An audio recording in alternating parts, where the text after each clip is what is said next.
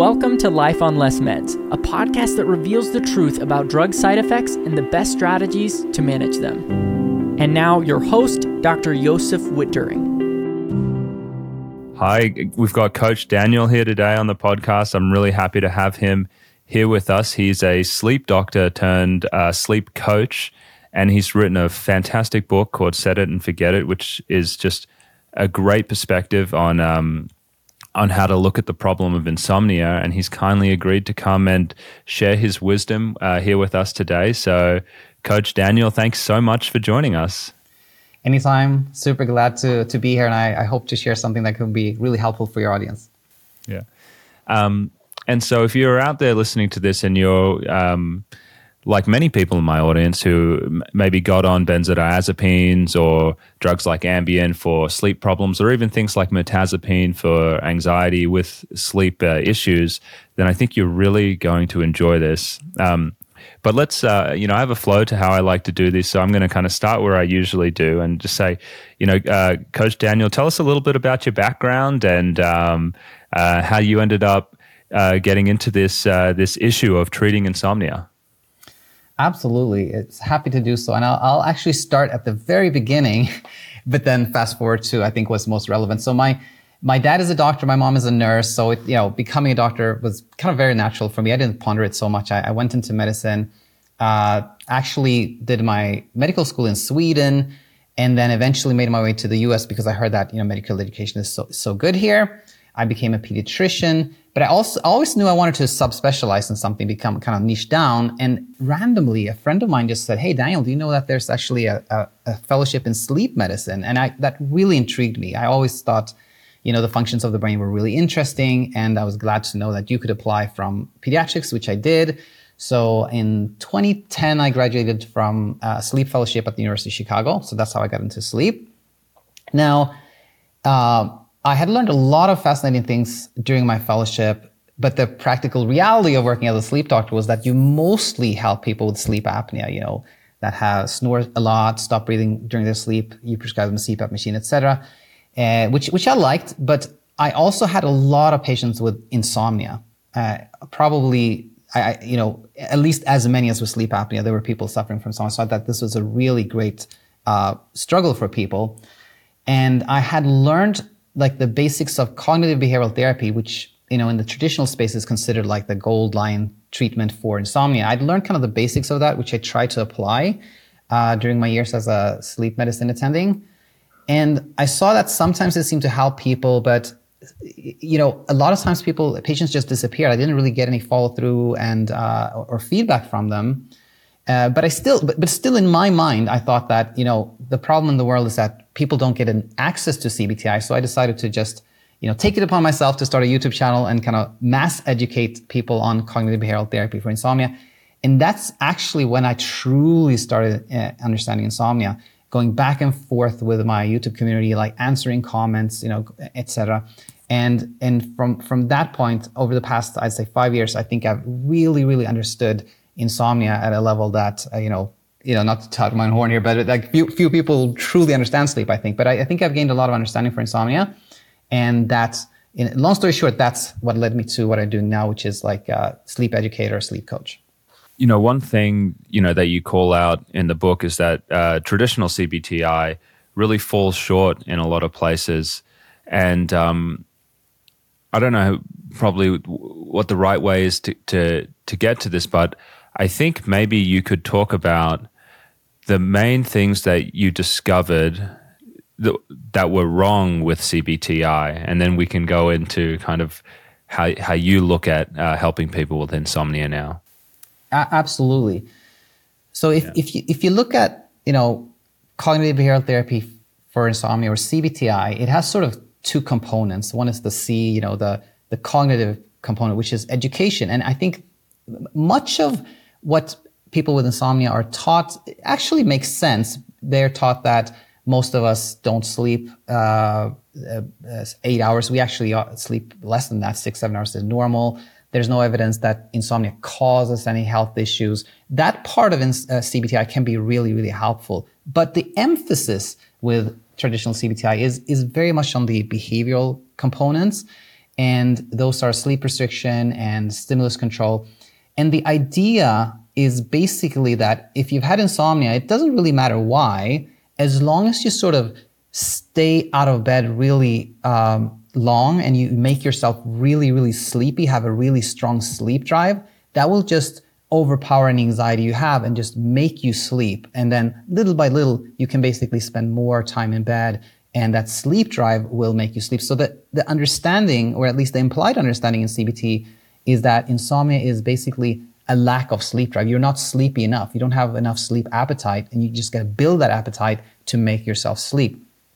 And where I saw that becoming a real struggle for people is that uh, they, you know, a lot of people try to like stay up super, super late, get up really early, make themselves sleepy. But the lack, the, the, the understanding that's missing is that insomnia really is an anxiety problem. You know, the, what's happening with insomnia is that we're so anxious about sleep that that keeps us awake. And even if we are super sleepy and have a really strong sleep drive, it is not going to make us sleep if we're really scared. And that's, that's, that in an essence is what I found was, was, was lacking in CBTI. So CBTI wasn't really helping people with the anxiety surrounding sleep, and and that's what it sounds like was the the major problem. Is that right? Yeah, uh, absolutely. I think the, the there's a the understanding that's missing in CBTI is that um, insomnia to me nowadays uh, is is it's more helpfully described as almost like a phobia that we have something happen in our lives uh, let's say you, um, you know, you're getting married, or you you have a big test coming on, or you have a health scare. Any any type of stress can happen in our lives, and that makes us sleep a little bit less, which is completely normal because as part of our brain's like safety mechanism, when we are under some type of like, you know, um, there's some stress going on, we're supposed to be a little bit more vigilant, be a little bit more prepared. But then what often happens is when we are, let's say we're a little bit stressed, and our brain is kind of looking for threats, scanning for threats, and we're sleeping less, our brain goes like, oh wait I didn't sleep. This is a problem. And what's happened in that moment is that our brain has like identified not sleeping as a danger or a threat. And what now happens is that because we're afraid of not sleeping, which is the same as saying we're afraid of being awake, we now stay awake because that alarm system is on. And we stay awake, then what we were afraid of has happened. We're awake, which then makes us think that, oh no, what, what, what I was so scared of happened and then we become even more scared of being awake. So to summarize the way I look at it now, I say that insomnia is an ongoing self-perpetuating struggle that comes from the fear of being awake, which is kind of a mouthful, but hopefully we can we can uh, you know get into the, uh, a little bit more of this so it makes more sense for your audience. Sure. Yeah. And so, um, okay, so you know, I I think you know, I, what I know of CBTI and maybe what a lot of others have have seen, you know, I often think about, yeah, sl- you know, sleep restrictions, things like no screens before bedtime, no no coffee. You know, if you wake up in the middle of the night, get out of your bed quickly. You know, go and go go into another room and and and all of that. What what is it that what is it that you do that that's that's different from this that addresses that teaches people to address the anxiety component or the phobia component yeah yeah that's a really nice question and i would say the following so when i have um, a student a client a follower uh, I, I, I teach them what i just uh, taught taught the, the audience here that basically insomnia happens when we started being afraid of being awake and what we often hear in the traditional space is like, okay, uh, you have trouble sleeping, you should avoid coffee, for example. And the intent with that is that, you know, the idea is like if you avoid coffee, that's going to make you sleep. So in other words, what you're trying to do actually is you're trying to avoid being awake by eliminating coffee from your life. So in the phobia, if you think of this as a phobia where you're afraid of being awake, you're avoiding something to not face what you have been scared of, which actually exacerbates it. Same thing with like somebody takes melatonin, for example, or you take melatonin and they hope that will make them fall asleep. What they're actually trying to do is take melatonin so that they don't stay awake. And that, that just em- emphasizes to the brain that, oh, being awake is really scary. It's something we should avoid. So the way I do it differently is basically educating people so that they understand that all these things that they're trying to do or avoid to achieve sleep is actually a big reason why they're not sleeping. and that can lead, lead to this like aha moment when people really see the big picture and they're like, oh my gosh, everything I've been doing or avoiding has actually probably led me to have more struggle, and that that can really really help. Okay. And um, you know, I know in the book you talk about, hey, if you want to pull out your phone because that's enjoyable, and you want to, you know, watch your show or jump on Hulu or or different things like that, then then you should go for it, which is really counter to what um, I, I was taught about uh, CBTI. Talk about. Can you talk to us a little bit about that? What like some of these things that seem really counter like why why does that work you know to and why would that be desirable to have someone you know just whip out their phone like before they go to bed or jump on TV or start watching stuff in the you know when they wake up? Like what's the you know what's the uh, what's the thinking behind recommending recommending stuff like that? Yeah absolutely. So uh, again uh, if we kind of narrow down my thinking around insomnia it's, it's basically it's a fear of being awake. So what uh, what you're describing is what I call befriending wakefulness. Is basically I say that when we had insomnia, what we want to do is like teach our brain or teach ourselves that being awake is actually not dangerous. It's perfectly it's perfectly safe to be awake. So when we go to bed and we're like, hey, I want to watch some Netflix, and we actually do that, what we're indirectly teaching our brain is that it's okay if I'm awake. You know, it, it's not dangerous. And when that fear of being awake fades away, then we naturally sleep easier. Now, a, a very common like follow-up question I get is that when somebody says like, "Oh, I get it, Daniel, but if, I do something that I enjoy when I'm in bed at night, you know, won't that just keep me up?" And then I always go like, "Now you're onto something. You've discovered something." When you ask that question, like, "Isn't that going to make me stay awake?" You've discovered your fear of being awake. Like you, you've discovered, you know, exactly what is keeping you from sleeping well. So there's, if you're afraid of being awake, there's almost like even more reason to, to, to, to kind of break these rules and do something you enjoy uh, at night. Now, that said, you know, um, s- some people in my community get the sense that I say that it's very important to do something really fun and throw a party in the middle of the night. No, it's not, it's not at all. It's not important to do something engaging or fun. Uh, if that comes natural, it's nice, but just resting in bed if you're tired and exhausted is just as helpful. Basically, anything that isn't trying to force sleep is going to be really, really helpful. And I'm just going to sneak sneak one more thing in there uh, because some people may be like, "Oh, what's the evidence for this? How can you how can you make these claims?" Well, if we look at somebody who is sleeping well. And in your audience, some people will know that one. They'll be like their spouse or, or friend. And, and for those who have trouble sleeping, it'll be like the person they're so envious of, right? But if, if we think about that person and we, we ask them uh, the, the following question, they will give us the secret to sleeping well. If we imagine that person we know who sleeps so well and we say like, hey, what do you do to sleep so well? That person will shrug and go, mm, I don't know and that is the secret. The person who sleeps well exerts no effort. They're not trying whatsoever. So that's just a little bit of like, you know, proof of concept that uh, effortlessness, not trying is really, really what leads us to sleeping well. Walk me through how you got there because I think, you know, this idea could have I mean, it's not just sleep where this, where I think something something like this attitude could could be helpful. I also think about it as being helpful with things like chronic pain as well. You know, the, I guess not letting not letting it engulf your life and consume your thoughts.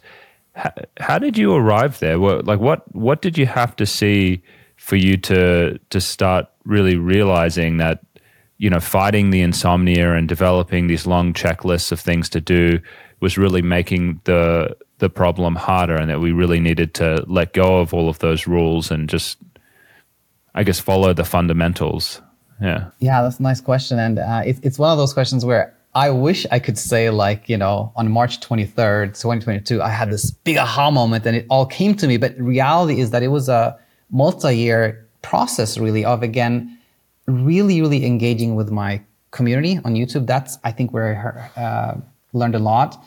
Um, but if, if I want to point to one specific thing, it was the following. So, whenever I had um, a patient, actually, even back then, and uh, or a follower or a client or a student who who told me like, "Hey, Daniel, like I, I'm not bothered by insomnia anymore. I'm sleeping well. I'm living my life. I'm I'm all good."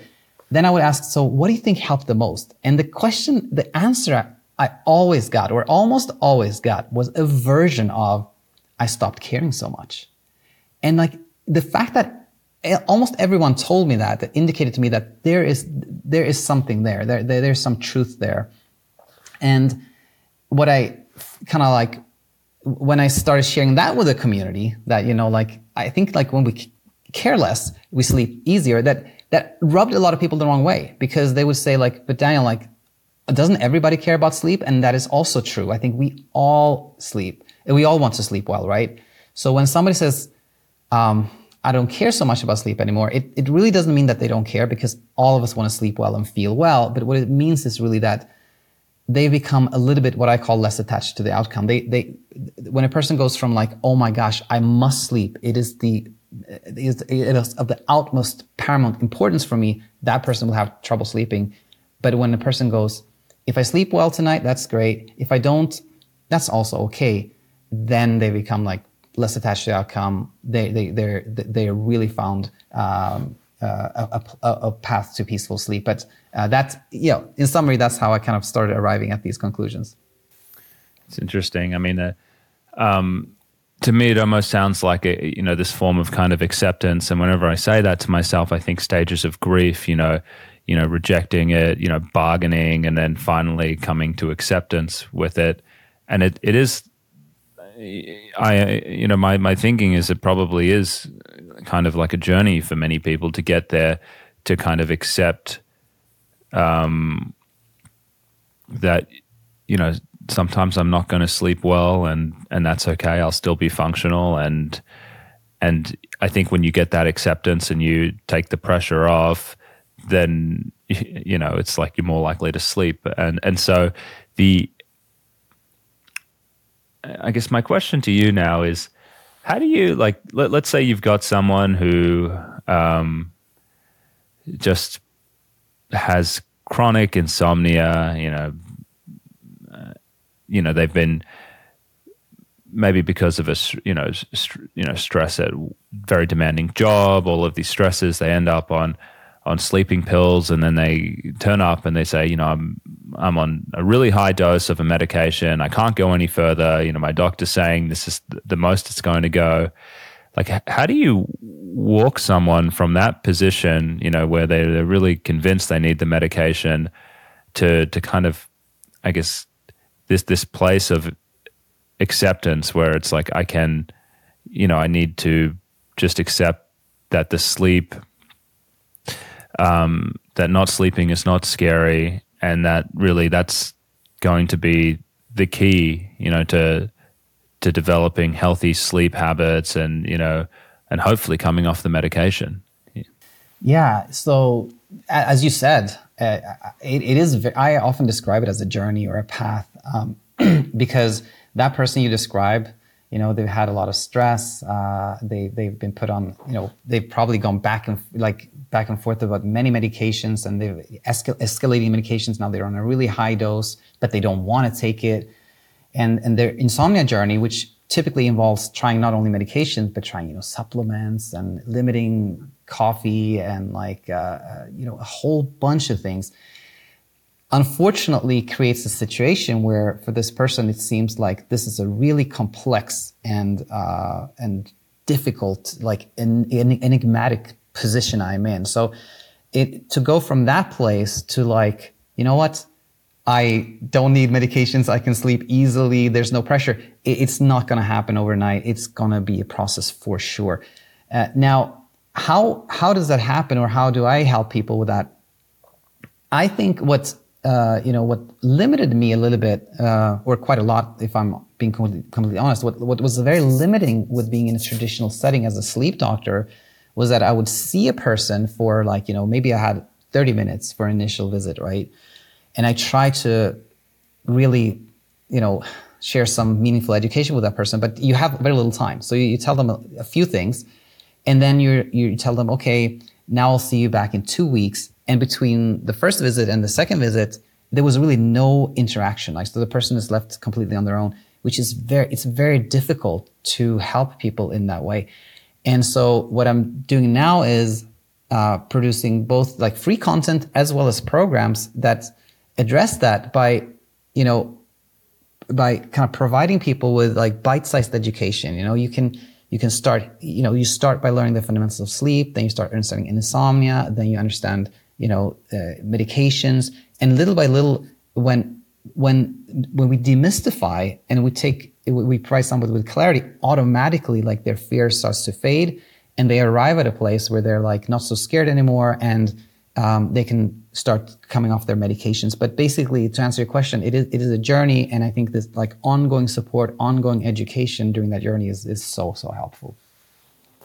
You know, when I hear it says that, what what I hear is, you know, it really can be the power of like that relationship that you form with the person, you know, and that they they trust what they're hearing from you and that it's making sense. And instead of it being, like you said, an, an enigmatic, complicated problem, it's like, oh my God, there's a journey out of here. You know, there's a guide who can kind of walk me out of this and and that in and of itself would reduce anxiety and, and, and stress.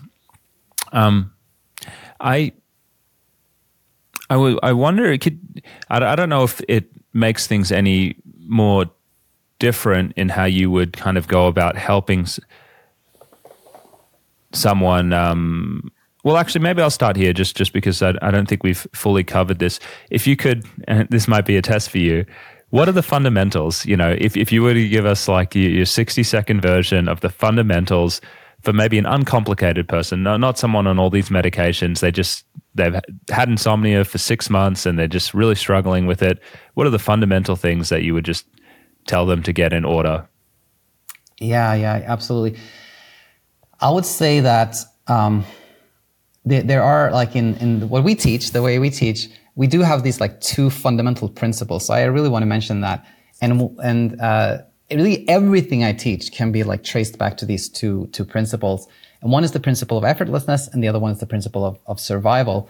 And we've already touched upon the first one. And it basically says that everything we want in life, peaceful mind and peaceful sleep are effortless.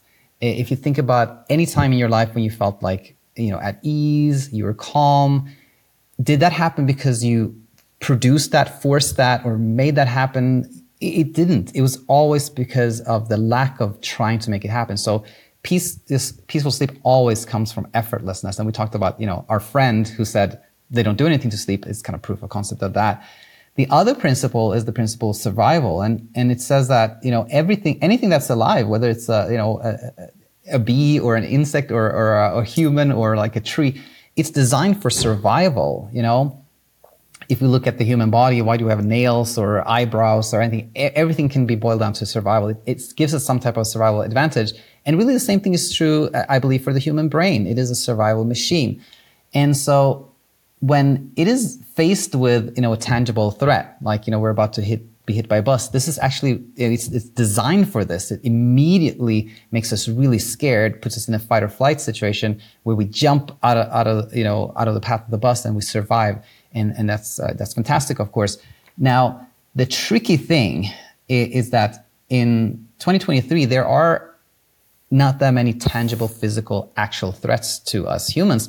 So our kind of safety machinery there, it, it can often get confused. And when it starts treating um, a perceived threat, like wake, being awake at night, as a real threat, you know, it can be quite complicated, or not complicated, but it, we can get into a struggle, I should say, if we start being like, oh no, I'm awake, I'm, I have to escape this, then we're reinforcing the idea that there's a, a threat and, um, you know, things become more complicated. So, I, which I've already talked about. So, in essence, I would say like these two principles of effortlessness and survival, they're, they can be really helpful to see. Uh, and, um, you know, and we, we understand those, like so many things become demystified. So I would, if I could pick two things, I would definitely pick those 2 mm-hmm.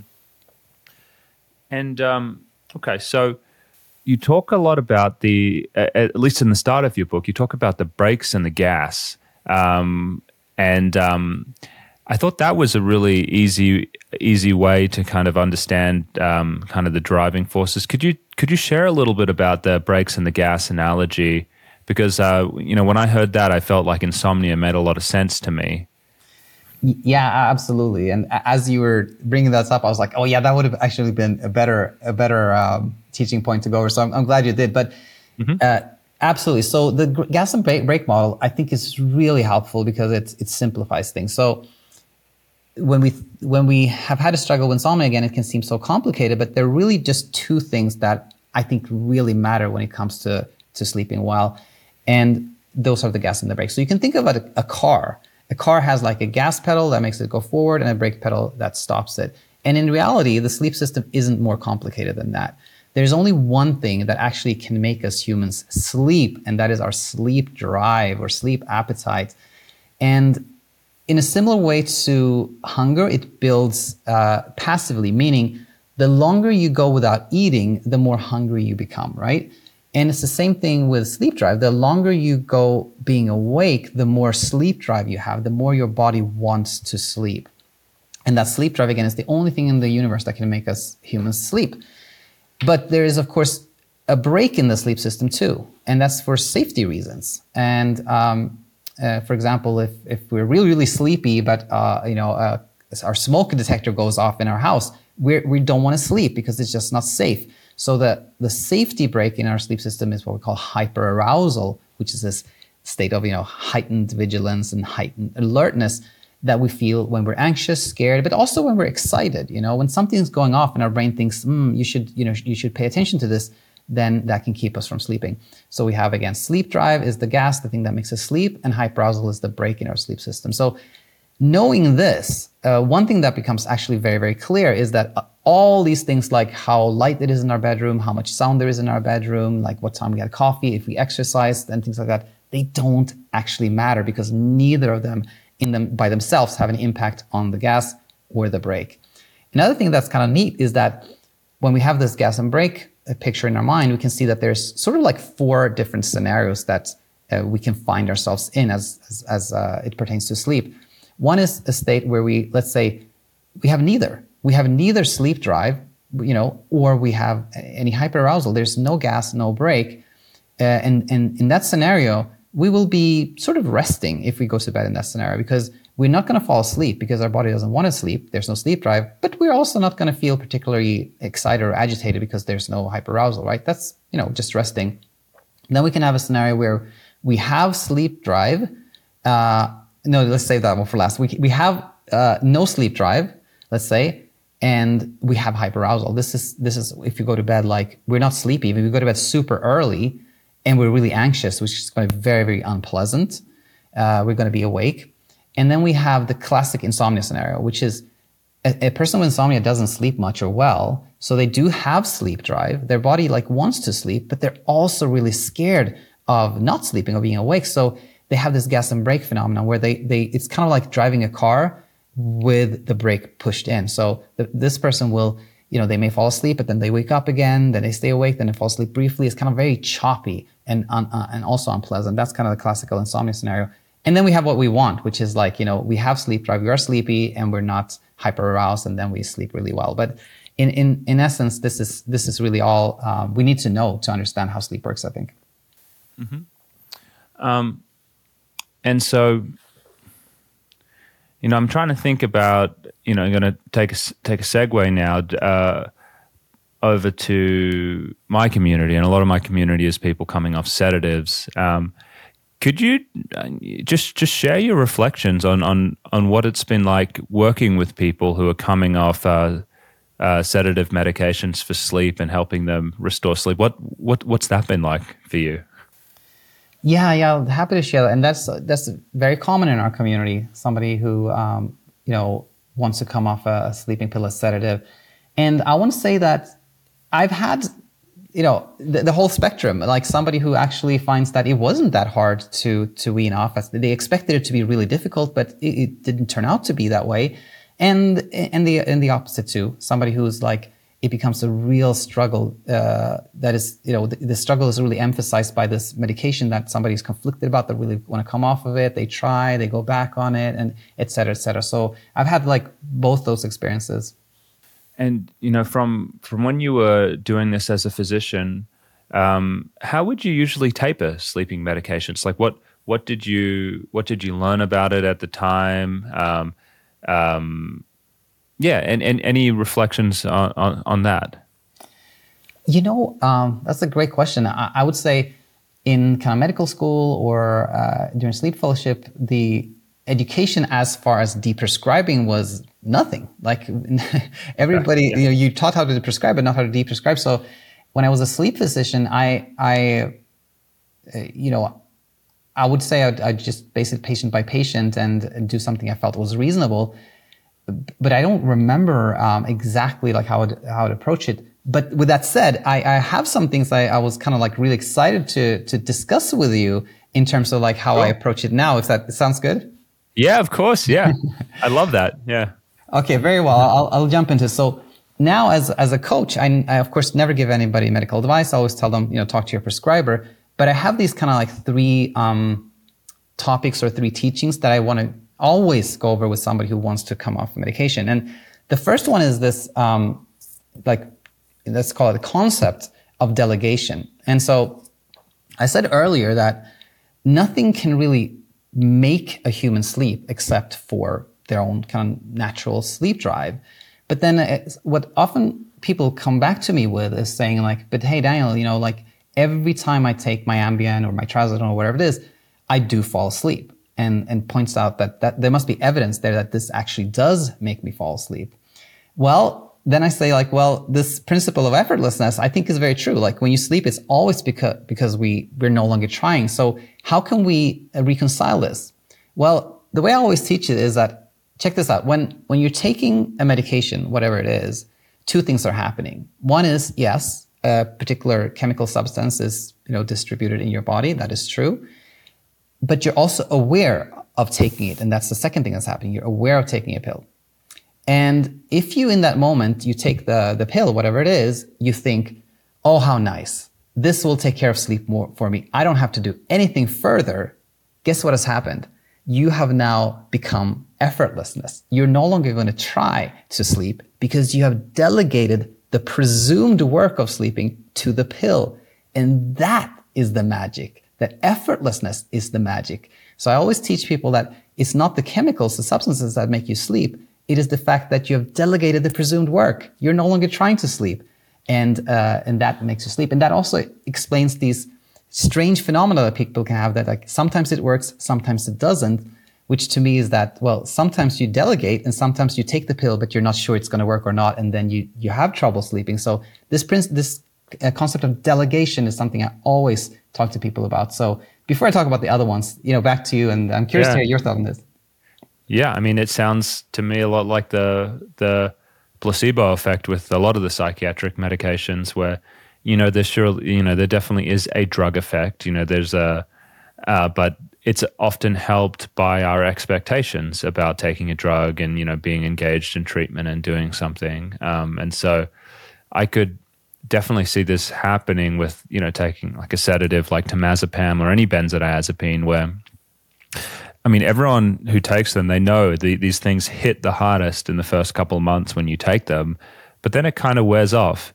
and your body kind of becomes tolerant to it and it's less sedating but it still seems to work for sleep and sometimes for a very long time. And so I suspect over time that actual the drug effect is wearing down, but still that placebo or that expectation or the delegation, as you say, um, is really what's helping people. Um, and uh, it's like, yeah, this is it's taken care of. I've taken my pill. I, I just gonna sit here and wait for it to happen. The other thing I was going to say on that is, I've I've had a lot of luck tapering people from sedatives with um, uh, in a blinded manner. You know, where I will, um, you know, when I'm re- removing the medication, I, I, work with a parent or a spouse, and I'll just I'll just stop it, and I will have them. You know, if I'm using capsules, they'll take a placebo. If I'm using like uh, liquids, we'll we'll get the suspension syrup and we'll just keep on dosing them. And then I just tell them three months later, you know, you, by the way, you've been off for the last three months. And that seems to, s- seems to help them uh, just go, oh, wow, you know, it's been three months. I'm well and truly out of the withdrawal window. And I think they can, it's, it's, yeah, I, I think it teaches the lesson at that point that they can sleep with, without it. Hundred yeah. percent, and that's that's fascinating how you do that. And you know, um, what it, it's very similar to something uh, we see or I see a lot, which is that people sometimes just forget. You know, they realize that oh my gosh, I slept fine, but I forgot to take it, which is teaches the same point that you know it mm-hmm. wasn't that the medication that made you sleep; it, it it was all coming from you. Yeah. We got two more points, and I'm eager to hear them. what, what, what, what, were the next ones? Yeah. Yes, absolutely. So, when when somebody um, has heard this and there's let's just for argument's sake say they're they're like okay I get it. Like it's really delegation is helping. It's not so much the, the chemicals itself. That that that really helps somebody because then that automatically makes the drug seem less important which which really really helps. Now so the second point I always go into then is the um, the conflict. And the way I usually start this teaching point is by saying that you know what? There are millions of people out there who take a medication and sleep just fine. And there are millions of people who don't take a sleep medication and sleep just fine. And sort of just de-emphasizing again the importance of the medication because if it seems like a crucial thing to get right, uh, then it, it builds up a lot of tension for people. So when people see, okay, both are fine, that, that can help. But more specifically, where I find people struggling a lot is when they have this inner conflict. When they have a conflict between A, I want to sleep well, and B, I don't want to take any pill. And people often don't want to take any pill because of various reasons, like uh, they don't want to get uh, addicted and they are worried about health consequences, etc. But then they, again, they also want to sleep well. And so when these two interests are sort of in conflict, it, it, it leads people to a place where they're like, they, they really don't want to take the medication, but they feel like they have to to sleep. And there's inner friction. There's kind of like the back and forth and the questioning and all this stuff. So I always teach people that this conflict can be resolved in, in two ways. And one way is that you no longer take the medication because then there's nothing to be conflicted about. But the other way this conflict can be resolved is that you can also change the way you treat yourself and look at uh, look at taking the medication. Uh, for example, a lot of people take vitamins at night, and uh, a lot of us you know, may not be 100% convinced that the vitamins are having a huge impact on our health. You know, we may take a vitamin because, you know, maybe it'll help, maybe not. And more importantly, like I ask people like, how do you treat yourself for taking a vitamin? And, and most people will actually say, I feel really good about it. I kind of congratulate myself. I feel good about taking it. And when I then say, well, if you think about the sleeping pills you're taking, and let's say it's something that is FDA approved, that's safe, you know, and if you're if you're taking it, if you're thinking it as just a little act of self care, you're not really sure it does that much, but you're not blaming yourself for it. You're not criticizing yourself for it. That can ease that conflict too, and you can be in a place where you're just like, you know, for now I'm going to take it, and there will be a time for me when it's time to taper off. But the, so the second teaching point is that that conflict can really hurt people, and that when the conflict is resolved, either by stopping taking it or just being kinder and gentler with ourselves as we're taking it, that really, really helps. Yeah, I love that one. Um, um, no, no point kind of beating yourself up before you're you're, you're ready to come off. Um, and it's yeah, okay. And was there what? Did you have a third point, or was there? Yeah, yeah, I have it. The third one. So yeah. when somebody, let's say, just again for argument's sake, somebody says like, okay, I understand delegation and let's say they heard the second part about conflict and they say, you know, I understand the conflict part, but I think I'm ready. I think I do want to come off whatever I'm taking. And then people often ask me, like, so exactly how should, what's the best way to do that? Like, how many milligrams should I go down and what time frame, etc. And of course, then I say this is not medical advice, so you know, talk to your prescriber about this. But in what I think is that often um, it, it is thinking that there is an ideal way, a perfect way to come off that doesn't make us anxious is tricky because we're again trying to forecast our own emotions and our own emotional response versus making making a plan and sticking to it. So I, I call this mapasti, make a plan and stick to it. And what I think matters when it comes to this plan is that it feels doable to you. Uh, that it does it doesn't feel like shocking or like you know super fast taper, but it feels like you know I think I can do this. You know, I'm going to go down by such and such uh, amount in such and such time. Uh, that feels okay to me. Then I say, okay, this is your plan, and stick to it. Make a plan and stick to it. And and because it's often the second guessing that that creates trouble for us. So that's the Mapasti. But mm-hmm. of course, when somebody then is like telling me, "Hey, Daniel, you know, I, I, I was doing so well, but yesterday I was so anxious, so frazzled that I took the medication again. I took the full dose, and now I've undone all my progress. I'm back to square one." Then I'm like, "Not at all, not at all. Like we all do things like that when we're frazzled, right?" And I say, mm-hmm. uh, you know, the second acronym, this WIDIF, like ma- make a plan and stick to it. But when you don't, it's fine. You know, when you don't, love it's it. fine. yeah, I love that that's that's well. I mean, it's it's it's all about um, you know what I'm hearing is about being kind to yourself, not creating additional anxiety, coming at yourself with a much more compassion, compassionate perspective, and that also facilitates um, the recovery from from insomnia. Um, that's great. I um I, I want to segue again because there's so much I want to cover with you. Um, the a lot of people that will be listening to this show will have a condition called protracted withdrawal injury. Um, if uh, essentially, you know, it's um, uh, I'd say it's a can be a fairly severe neurological pain, you know, neuropathic pain. Um, what's what's your experience been like helping people with insomnia who are, you know, have who have chronic and and severe pain? Yeah, that's that's a nice question. I, um, I would say that to me, when when this question comes up, what really really helps is to uh, understand the difference between sleep disruption and insomnia. And what I mean by that, well, sleep disruption is kind of an expected impact on sleep that that can come from like an innumerable amount of sources. So, for example, pain if you take any random person and you make them have pain, like let's say I, I, fell with my bike a couple of years ago and I had this like rib pain for like weeks and I did not sleep well. And so it just shows that anyone with pain will have that will have some impact on their sleep. That's called sleep disruption. And it can it's not only pain, of course. It can be like you know your noisy neighbor or or stress or uh, you know a, a new medication or a lot of things can cause sleep disruption. Now, what characterizes sleep disruption is that there's no there's no pondering or wondering around it. We go like, well, of course I'm not sleeping well because this happened, right? Because I, so that's sleep disruption. Insomnia, on the other hand, is it has this element of mystery around it. We're like we're chasing sleep. We're trying to understand why we're not sleeping. It doesn't make sense to us. We're like, uh, you know, we're, we're internally problem solving. And uh, when somebody has chronic pain, I think what helps to understand is that, you know, anybody with pain will have some sleep disruption. And that leads us to kind of like some level of acceptance. Like, you know, yes, anyone with this pain would have some trouble sleeping.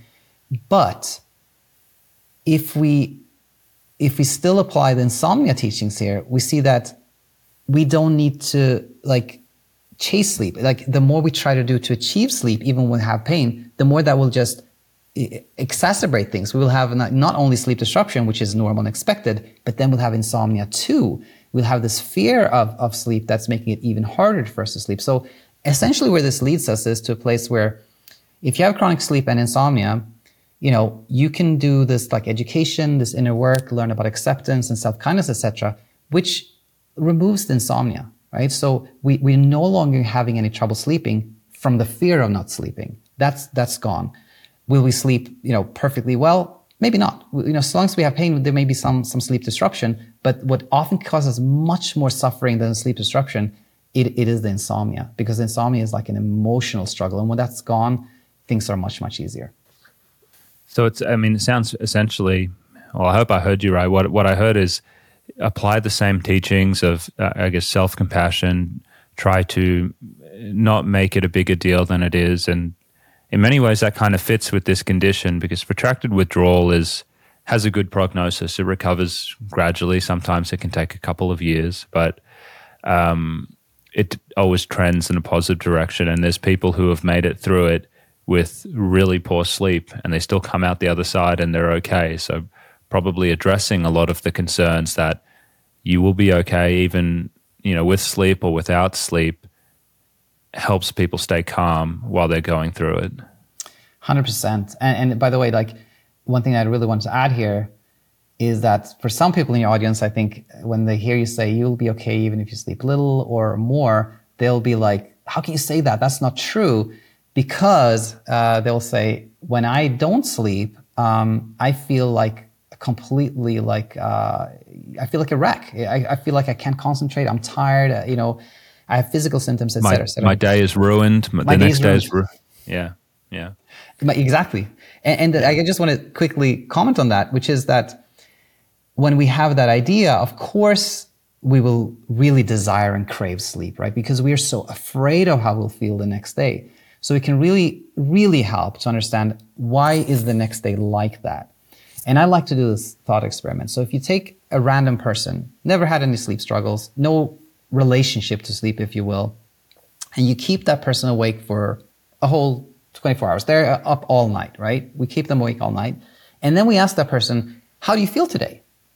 in all likelihood, that person will say, you know, I feel a bit tired today. I'm sleepy. I'm a little foggy, a little difficult, difficult, difficulty concentrate, concentrating, which shows that, of course, sleeping less in itself, without our own reaction to it, has some impact. And so that, that is true. But what I think really, really helps again is to see what this person does not say. So a random person that we kept up uh, 24 hours will not say, I have a tsunami of anxiety. I don't know how I'm going to function. Doom and gloom. I think my world is coming down on me. Like, you know, and that just shows us that what really bothers us when we have insomnia is not actually how much we slept, but how we react to how much we slept. The emotional reaction to, to sleeping less and how we think about it. And when people see that, that can be so eye opening because that takes them from like, oh, I have to sleep or I'm going to feel terrible to, oh, it's not how much I sleep that makes me feel a certain way. It's more how I think about it. And so, yeah, that, that can really, really change things. What do you tell people um, to help them, I guess, break out of that? This day is ruined. Uh, well, I, I, know in your book, I mean, um, this is a leading question. You, you talk about like maybe going to the spa and you know doing things on these bad days. Like, how, how do you how do you coach people to get the most out of these these kind of bad days so they can kind of learn in real time by like kind of throwing themselves into a bad day, themselves into a bad day to kind of um, see that it's not that bad. Like, what do you what, what do you do with your clients? Yeah, yeah, that's a good question. Um.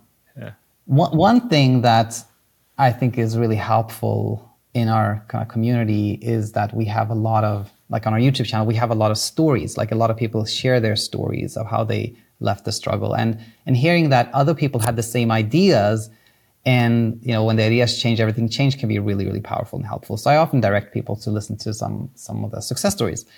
But uh, other than that, I want to say that for a lot of us, we can actually find evidence uh, that nothing, er, not everything hinges on sleep, but just by looking in our own memory, like our own memories and our own experiences. Uh, I may ask somebody to be like, "Hey, did you ever remember a, a day in your life that was?" that was actually really nice, even though you hadn't slept much. And some people are like, you know, like, yeah, when I got married, that was the best day of my life, but I hardly slept the day before. Like, that can be like nice evidence. Or the opposite. Some people remember, like, you know, I had a really crappy day, you know, two days ago, and uh, I actually slept the whole night. And, and both those can just like be evidence that shows that, you know, how much we sleep isn't really what matters. So just looking back, um, like that can be really helpful. And you're also right. I write a lot about um, you know taking advantage of a of a kind of a choppy night where we where we you know in the morning we don't feel well, we're like tired and anxious, etc. And be like, you know what, this happened. I didn't have a nice night, but I can just kind of be kind to myself, be nice for do something uh, extra special for myself, and that that can really be helpful because when when the brain sees that something nice can happen even if we didn't sleep less, then that pressure to sleep can come down. So yeah, that can be really helpful that's yeah that i a lot of these things are really um, you know the analogy I, I think of with what i deal with is protracted withdrawal injury where you know people it, it has a nonlinear course of recovery so you know they have this neuropathic pain syndrome and then it will kind of come and go where some, some days will be fine and other days will be really bad and um, i um you know the the main the main thing that i think helps people get through this is distraction. And so when people have the bad days, I tend to try and get them as active in their life as possible, so so they're not kind of in the house thinking about how bad the pain is, and um, also having those experiences, just like you said, where you know it was an awful day. I didn't feel like going out to lunch with my family, but you know what? When I was there, there was that was like 90 minutes where I actually forgot about how bad my pain was, and it um, and I think people need to to to see that to kind of snap out of that that cycle of I can't do any do anything and and to learn oh actually you know engaging in life to the extent that I can can actually be very therapeutic and can make the days go faster. Uh, absolutely, yeah. and it's like you said like. Uh, understanding that cognitively can can be helpful, but it's often when people actually experience it and get kind of experiential learning and like, you know what, that it happened. I, I went out to that lunch uh, lunch with my family and I felt at ease or I, I felt I didn't feel the pain much. Just experiencing that can be yeah so so helpful. Yeah. So, Co- Coach Daniel, I'm I'm kind of out of questions at the moment, so I want to invite you to just kind of jump in with anything that we haven't discussed, which you think is really cool or neat or that we've left out that you really want to share? Uh, yeah, that's that's. Uh, yeah, I'm kind of going in my mind like, what if I could choose one thing? What would I pick? Well, I probably will will uh, just share one little thing that we haven't that I think we didn't cover to to that great extent, and it is the following. So one thing that um, makes a lot of people in our community really frazzled and scared is, is, that they've heard that oh if you don't sleep enough you are going to get like alzheimer's or, or you know immune deficiency or it's going to cause, cause havoc in your body and the, the, the strange thing is that when you actually look at evidence uh, there is no evidence that shows that short sleeper insomnia causes any of that. There, there's just no studies showing that. So what we always hear about are just associations you know? Somebody does like this study where they look at they take like a thousand people and say how are you sleeping? And you know do you have diabetes? And they're like oh look there's a correlation between the two. And then they're like oh sleeping not sleeping enough uh, causes this and that. But in reality it's quite easy to see how that can happen if we imagine anybody who has any health issue that is very likely to impact their sleep like you know if somebody has you know arthritis or pain or you know any health issue is likely to impact our sleep, and we know that because we, you know, because of sleep disruption, but it's not causational. So, uh, you know, th- th- we could talk a lot about this, but what I just want to show, sh- share real briefly is that if you actually look at the evidence, there's no evidence that short sleep or insomnia causes any health issues, and that can be a huge source of relief, and uh, and that can really help. Well, Coach Daniel, I want to say thank you so much for taking time out of your day to come and speak with my audience. Um, uh, for those of y'all who want to um, learn more about Coach Daniel, I'd highly recommend Set It and Forget It. It's um, kind of a detailed version of this talk. And uh, also go and uh, check him out on his YouTube channel. Can you plug your YouTube channel, uh, Daniel? Where, what do people search to find it? Absolutely. They just uh, search The Sleep Coach School and they'll okay. find it. Okay, great. Well, hey, thank you so much for coming on. It was a pleasure talking to you. Anytime. Super fun. Thank you for listening to today's episode.